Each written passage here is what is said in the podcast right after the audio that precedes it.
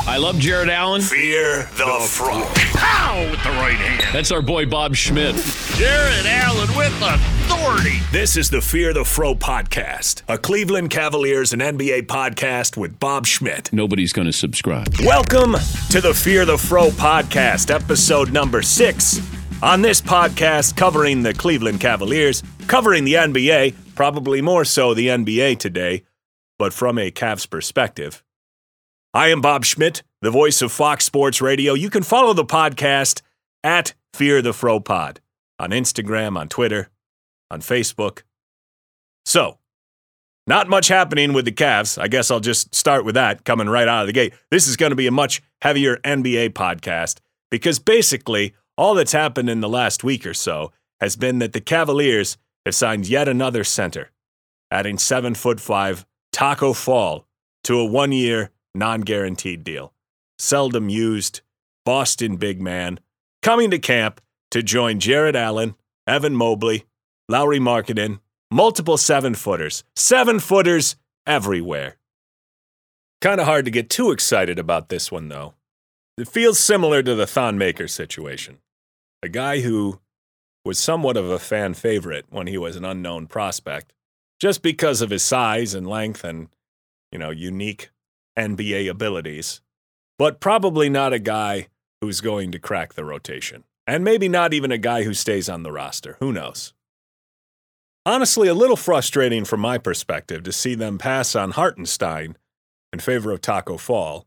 I much would have preferred Hartenstein, but for whatever reason, the Cavs are out on him, chose to let him go to free agency, and for whatever reason, maybe I'm just higher on him than the N B A in general. I thought he showed promise, and I liked his ability to pass, and he showed some awareness and speed and hustle that I don't know that we're going to get out of Taco. I mean, Taco is gigantic. I see him probably getting played off the court for pretty much any team that he comes to, but you can't teach seven foot five. So there you have it. He's at least coming to camp, and we'll see what happens from there.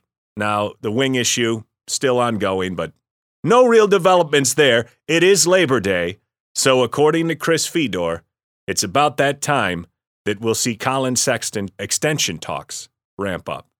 But what's dominated the N B A landscape this past week has been Ben Simmons.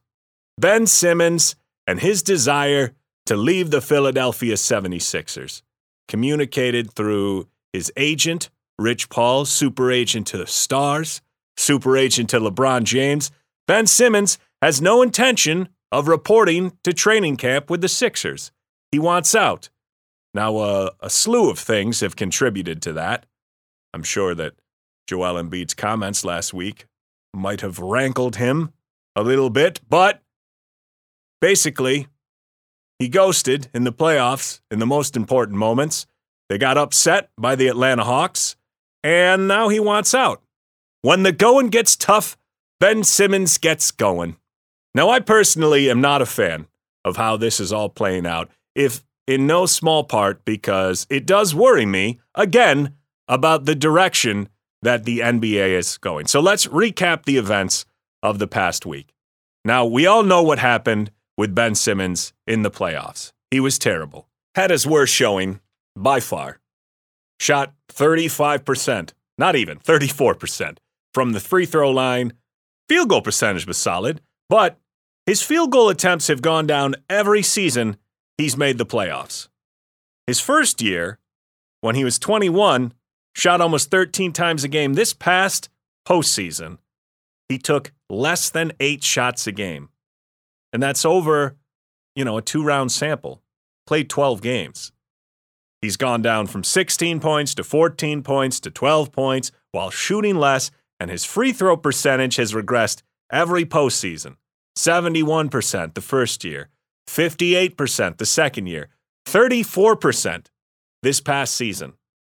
You'll get two camps when it comes to Ben Simmons because there are a lot of Cavs fans who are interested in bringing in Ben Simmons and building deals that are centered around Colin Sexton going to Philadelphia along with picks. I don't like those deals, primarily for a couple reasons. Now, Ben Simmons' biggest advocates will tell you, well, he's one of the best defenders in the N B A. yeah, he can't shoot, but he can do all the other stuff. We are building a roster at this point where pretty much everybody there is a defense-first player.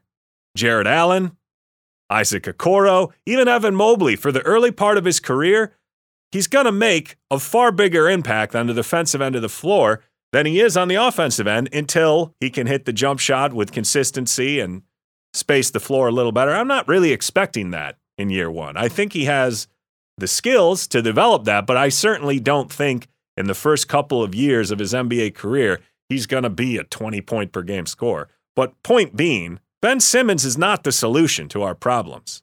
I realize that we can't defend that well in the backcourt, but we also are one of the worst offenses in the N B A, the worst analytically. So we're going to take Colin Sexton out of the equation to try to put together a package to go after Ben Simmons, who, by the way, my point in bringing all this up before was that Ben Simmons is repped by Clutch, who's the same people that rep Darius Garland, and we see what Rich Paul is doing to the Philadelphia seventy-sixers. Do we really want two of our best players who will account for millions upon millions of dollars of our salary cap being able to dictate on a whim, just moment to moment, that one or both of them want out? I mean, if it can happen in Philadelphia, who's making it deeper into the playoffs, we have to be realistic. It could one hundred percent happen here. Not only is he handling this Simmons situation in a way that totally screws that team, because again, Ben Simmons is going the route that Paul George went and the route that Anthony Davis went. Anthony Davis, another Clutch client, where he makes his intentions known that he, he wants to be traded and that he's not going to re-sign anywhere. Now, Davis did it far closer to when his contract was over. But my point is, Rich Paul is creating situations that destroy all the Sixers' leverage. We can all agree that all the rumors we were hearing in regards to what the seventy-sixers wanted. There was one this summer with Colin Sexton saying they wanted three or four first-round picks and Okoro and Sexton, which was asinine to begin with. But even if that wasn't a legitimate report, even if there was no validity to those rumors, what the Sixers can expect to get from Ben Simmons now that Rich Paul has undercut them by saying that he doesn't intend to come to camp and that he wants to be traded and that he'd prefer to go to one of the California teams, well, now Philadelphia is not in the driver's seat here. Yes, they can say, we'll trade you or we won't trade you, but their options are terrible. They can bring back a guy who's not happy. It doesn't help that one of their best young prospects, Tyrese Maxey, is also represented by Rich Paul. The whole situation is terrible. And it does make you wonder, a week or two ago on this podcast, we talked about Nerlens Noel and how he was suing Clutch Sports for costing him, in his words, mind you, for costing him millions of dollars and for not looking out for his best interests. And one of the interesting parts of that story was that Nerlens Noel said in his lawsuit that Philadelphia tried to bring him back as a backup, but said that they couldn't get a hold of anyone who was representing him. And so in the end, he ended up taking less money a second year in Oklahoma City. And that was part of the lawsuit, basically saying that Rich Paul dropped the ball, that Philly wanted to sign him, and that he wasn't even available. That might have poisoned the well somewhat with Rich Paul, because shortly after that, he's decided to negotiate through the media, similar to the way that Brett Brown's story leaked that Philadelphia says they were after Noel, but Clutch dropped the, the ball. Well, now Rich Paul is using the media to his own advantage to demand out for his client, Ben Simmons. The other thing that this has kind of got buried in the last week to some degree, unless you're, you know, following all the Philadelphia reporters and stuff, but Jason Dumas reported that, and he sort of walked it back, but he reported that Tyrese Maxey also doesn't want to remain in Philadelphia because he's been linked in all these potential trades with Ben Simmons to go to another team. And he canceled actually a community event because he doesn't want to set down roots in a place where he's not in their long-term plans. Now, that's the part of the story that, while it's not going to get the attention because Maxey's not the name Simmons is, that I find absolutely perplexing. That Philadelphia might need to use Maxey alongside Simmons if they intend to bring back some big-name star who has more value than Ben, like a guy like Bradley Beal or a package centered around Damian Lillard, one of those types of deals, yeah, Ben alone might not get it done, and you might have to send Maxey. But if I'm Tyrese Maxey, I don't want Rich Paul to burn bridges for me in Philadelphia, because there's still a very real possibility that when Simmons gets traded, Maxey becomes an immediate starter minute level player. Simmons is the real impediment. The other clutch client is one of the bigger impediments to him seeing extended run, handling the ball, and initiating the offense. So I don't really understand the tactic Rich Paul is taking, aside from, you know, flexing and showing everyone that, well, look at all the people I represent. I could screw your whole organization over. But in the meantime, Maxey's taking this tact of letting, I don't like what Maxey's doing in the sense that you saw it happen with Noel. It's great when you're a Rich Paul client, if you're LeBron James or if you're Anthony Davis, where he's going to make the most money off of you, and he's always going to advocate for what's in your best interests. But in this situation in Philadelphia, where Rich Paul wants to get Ben Simmons out of there, it feels like he's using Maxey as additional leverage for Ben and not doing what's in the best interest of Maxey. Because in a month, we could be looking at Ben Simmons on another team and the Philadelphia fans pissed that Maxey said he wanted out, when he's lined up to potentially be the starter. It's a weird tactic to take, because a city like Philadelphia will overlook a lot of stuff if you're just simply an advocate of playing in Philadelphia.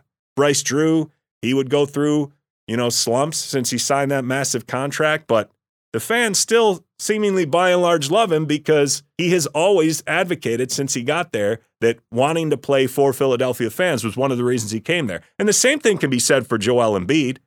He said all along he wants to succeed in Philadelphia. It doesn't hurt that he's an incredible player.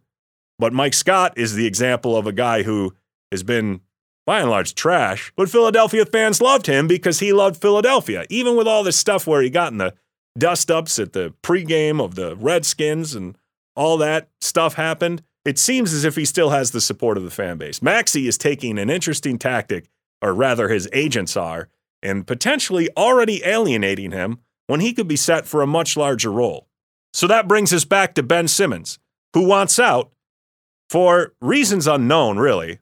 Maybe it's the Danny Green thing where he just doesn't like being criticized when he sucks, but he's got to get a thicker skin, because if he's trying to go to some California team like the Lakers or the Clippers or the Warriors, he's not going to get less attention there. At some point, being the first overall pick and being this all-world defensive player who just seemingly is one skill away from being completely transcendent, fans are going to have expectations.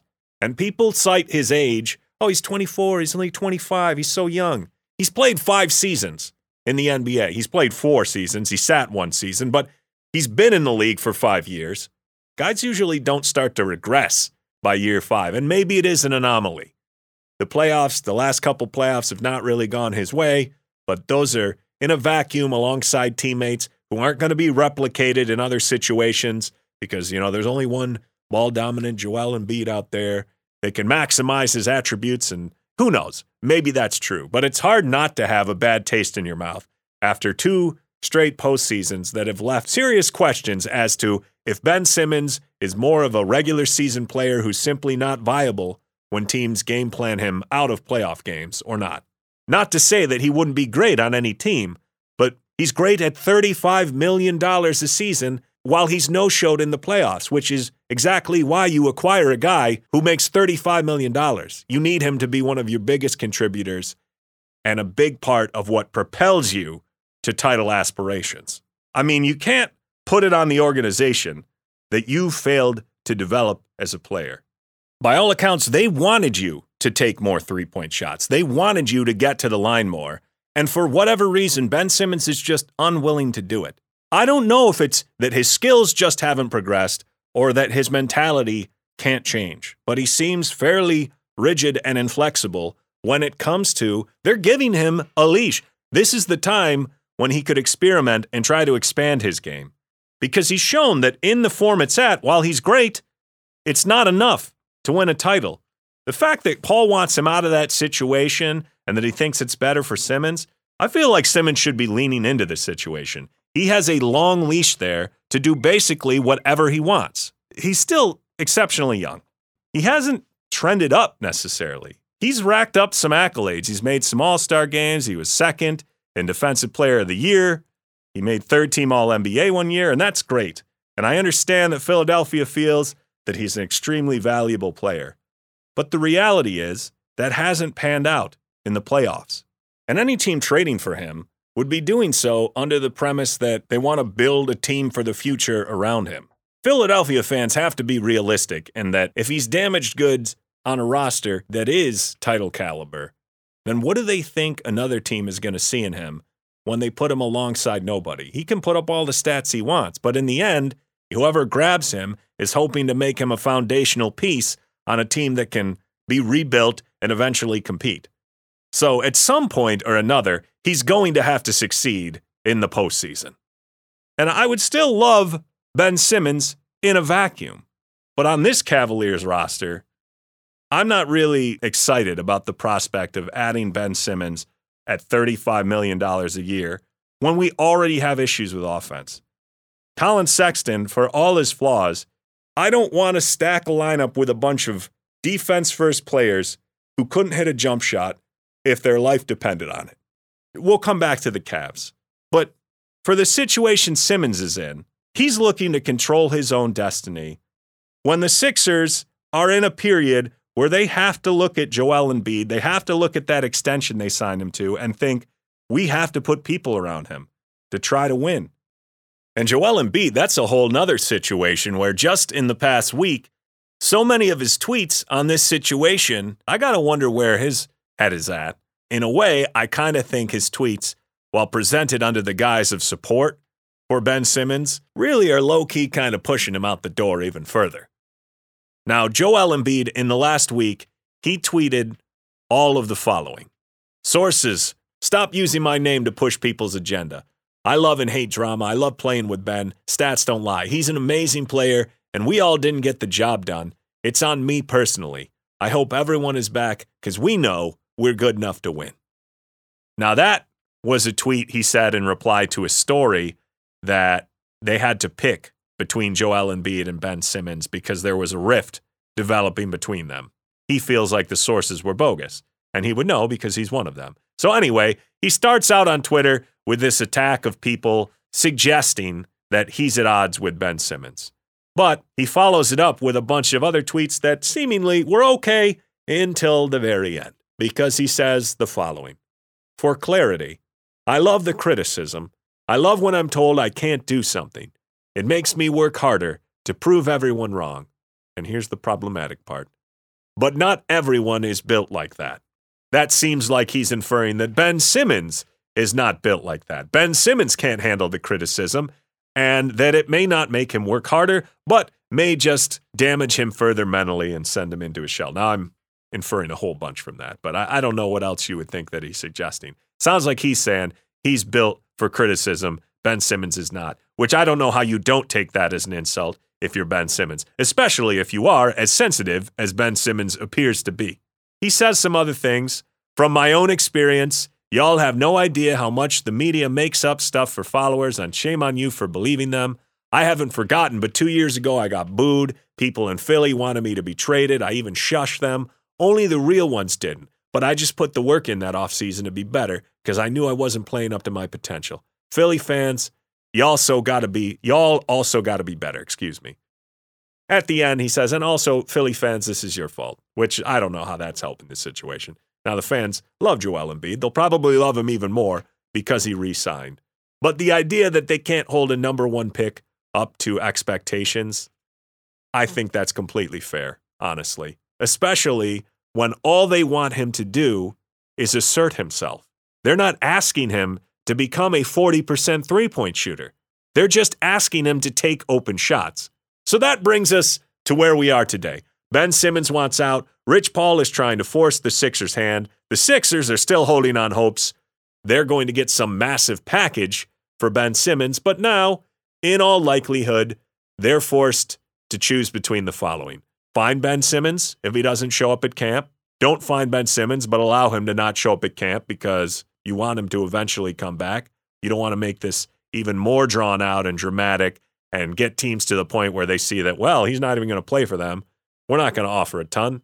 We're going to give these Deshaun Watson trade offers because the guy is a distressed asset. So they're in this kind of no man's land between now and training camp where unless somebody concedes to their trade demands, they're either going to trade him for probably less than they could have got for him one month ago, or they're going to get rid of him just to wash their hands of it and pivot in the best way possible. I don't think a trade is necessarily a bad thing for Philly, but I just hate for any franchise when a player leverages his way out of a team and the team is forced to deal them for ten cents on the dollar. I hated it when Anthony Davis did it. I hated it when Paul George did it. And I certainly would have hated it had LeBron James done it. For as much as we crush LeBron James for the decision as an isolated incident, I do appreciate that he didn't undercut the the franchise in a different way of trying to force his way out while he was under contract. He waited till his contract was over, and while the Cavs still got screwed in that situation,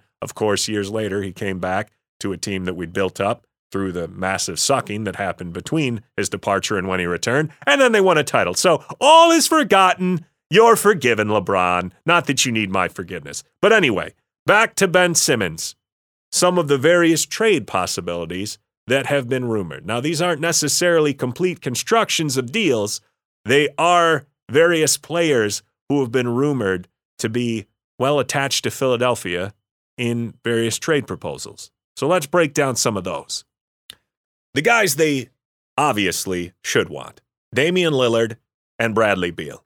Both guys who, of course, there's a lot of rumors around both of them. I don't know that Philadelphia has the assets that either of those teams would want. Washington, more likely, I could see going for a deal built around Ben Simmons because he's young and their team, by and large, is just in a position where they're starting to rebuild and they've got a bunch of guys on the final year of their contract, and their main asset is, of course, Bradley Beal. Now, I'm not sure where he's at. By all accounts, he still seems willing to re-sign with them, and he hasn't forced his way out despite media constantly printing stories suggesting that he would at any moment, and it still hasn't happened. So maybe he does not get moved, but there's always that chance when his contract is winding down that at some point Washington is going to see the writing on the wall when they start discussing extensions with him and decide to move him. So those would be guys they would love to bring back. Offense, elite offense from both of them, but if I'm Portland, I want nothing to do with Ben Simmons. If this is not a title roster, a title roster where you pivot off of Damian Lillard and slide Ben Simmons in alongside McCollum, I don't think that's getting it done. I could see Portland constructing a deal where they send C J to Philadelphia, but by all accounts, Philadelphia has much higher aspirations for Ben Simmons. Then there's the various Warriors rumors, in large part because the Warriors obviously are looking to compete.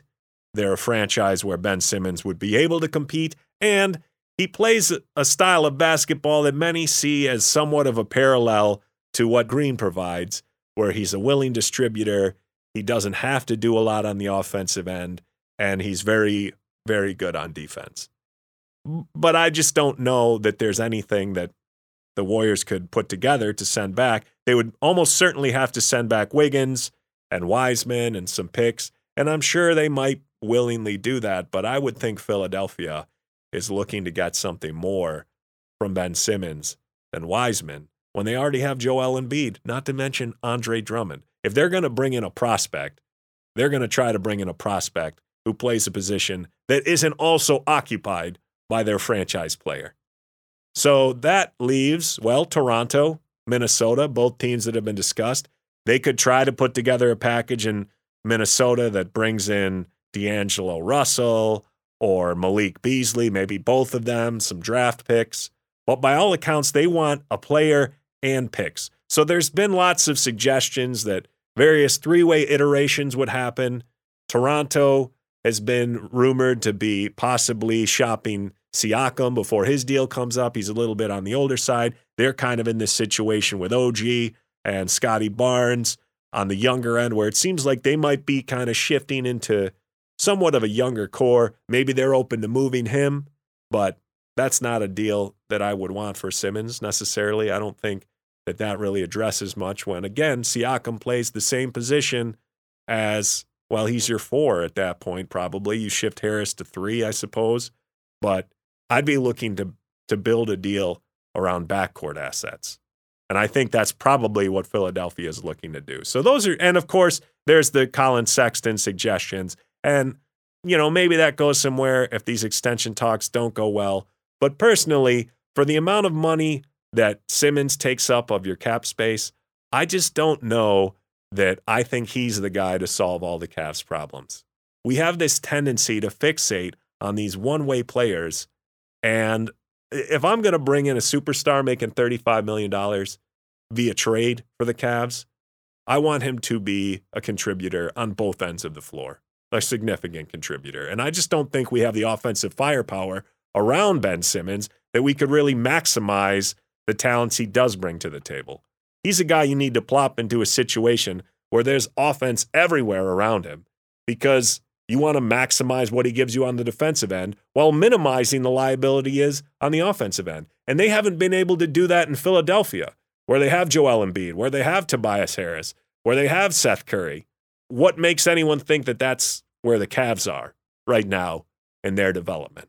So for the Sixers, I do think, with the priority being the backcourt, I would rule out certain scenarios. I don't think that, while Wiggins is a solid player, I just don't know that a package where Wiseman is an integral part is something that makes a whole lot of sense for them. I would not go that route. I would not go the Toronto route. The Minnesota route is tough. D'Angelo Russell makes a ton of money, thirty million dollars a season, and I just don't know that that's the guy who I'd, I would want to invest that much money in. So while they could get Beasley or maybe Russell, I don't know that I prefer that deal over the rumored Sacramento situation, which would potentially bring back Tyrese Halliburton and Buddy Hield in some sort of situation that sent Ben Simmons to the Kings. I would like that. Now, I don't know if both those guys would be involved in a package or if it would be centered primarily around, you know, Buddy Hield with Marvin Bagley, or maybe all three of them would be involved. But if I'm the Sixers, there are some benefits to bringing in Hield. One, shooting immediately. The guy's an elite three-point shooter, one of the best in the league. And while defensively, he's nowhere near the level that a Ben Simmons is, you've got Joel Embiid, you've got Matisse, and those guys could help shore up the defense behind Buddy Hield. So I think it makes sense for both, in the sense that the Kings, they have some young pieces and they're turning towards being competitive, and they've got Fox. They could put him alongside Simmons. They still have Barnes in the mix, and they have Richaun Holmes. So that could be an interesting team. And meanwhile, in Philadelphia, you get a chance to add some serious depth and firepower to your backcourt if you could bring in a Halliburton, if you could bring in a Buddy Hield. And Buddy Hield's contract, for as much as it was panned when he signed the deal as being an overpay, that is not bared out at all. twenty million dollars and then eighteen million dollars next season, that's a value. When you look at the guys that were getting near twenty million dollars this offseason, your Norman Powells, your Gary Trent Juniors, even Jared Allen, Buddy Hield is a proven N B A scorer and a proven shooter from distance who can space the floor for anyone. So of all the proposals I've heard, that one seems the most realistic for me for both parties, because I sort of like it for both teams. You can involve picks. Sacramento's not so good that their picks are worthless. There's a lot of components that could be moved in and out depending on who the Kings determine is untouchable in a situation involving Ben Simmons. But it also gets Simmons out to California, which apparently is something that he wants. And while Sacramento is clearly probably the fourth best market of the California-based N B A teams, it's still California, so you could come out here and be taxed into submission. Yes, I am a resident of California, if that wasn't obvious. So anyway, I like the Sacramento angle. I think they should pursue that, because there's a lot of ways to modify the deal and tweak it, as opposed to many of the other deals where I don't think the trade makes sense for one party or the other. The most sustainable trades are probably the ones that involve Minnesota and involve the Kings, because the Kings and Minnesota are teams that are just trying to turn towards competitiveness, and Ben's age isn't a detriment, or his lack of development as his age isn't as big of a detriment because he has time to grow into a much bigger role there and grow with the team, whereas Philadelphia gets players who can immediately help them in the backcourt because addressing front court needs with Harris and Joel Embiid tied into massive contracts, it seems unnecessary to me at this point. Now, all that being said, you get the chance at Damian Lillard or Bradley Beal, you do that, but I definitely wouldn't want it if I'm Portland, and I'd have to think long and hard if I'm Washington, if it makes sense to pay thirty-five million dollars to Ben Simmons as the focal point of the rebuild effort, or if they'd be better off trying to move him elsewhere in a deal to Boston, say, or somewhere else, and just really lean into the rebuild. So we'll know more in the next month or so as to if this is calming down or if Simmons kind of reverses course. This may all just be posturing to try to get a trade done before the season, if it's possible. And then maybe once he's in camp, they can rectify the situation to some degree. I'm not confident in that. Rich Paul doesn't seem like the most forgiving agent. Seems like he enjoys flexing his power to some degree. I've gone on entire player empowerment rants before. I would be interested to see C J McCollum's take on this scenario.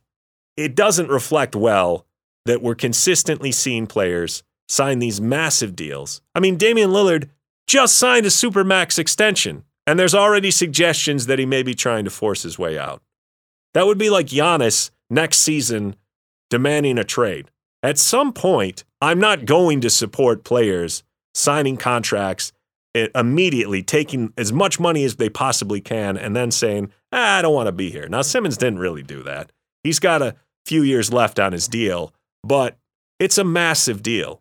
And he willingly took the money, and then he no-showed at the most important time. He should understand why fans are upset.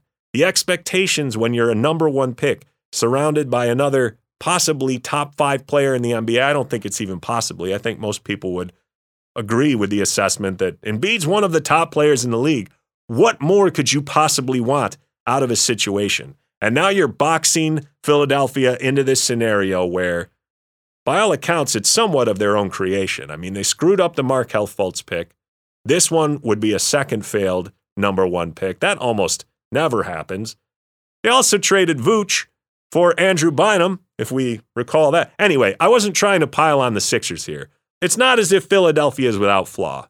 The process, all that stuff, it was ridiculous. It was concerted sucking, but a lot of that is on Ben Simmons. So anyway, that's this week's episode of the Fear the Fro podcast. I realize it was basically just one subject, but as we walk up to the regular season and training camp, there'll be a lot more Cavs coverage, and this, who knows, maybe we circle back and this involves Cleveland somehow. Maybe they get in, into a three-way involving Simmons, or maybe they become the focal point. I don't know. We'll see. You can listen to past episodes, all that stuff, at Fear the Fro Pod, Instagram, Twitter, Facebook. Thank you for listening. I'm Bob Schmidt, the voice of Fox Sports Radio, and this is the Fear the Fro podcast. Okay, that's enough. Stop it! This has been another Fear the Fro. It's over. Podcast. That was pathetic. If you enjoyed what you heard today, put it on the highlight reel. Please consider subscribing. Check out fropod dot com for more Cavaliers and N B A coverage. That's what's on display here.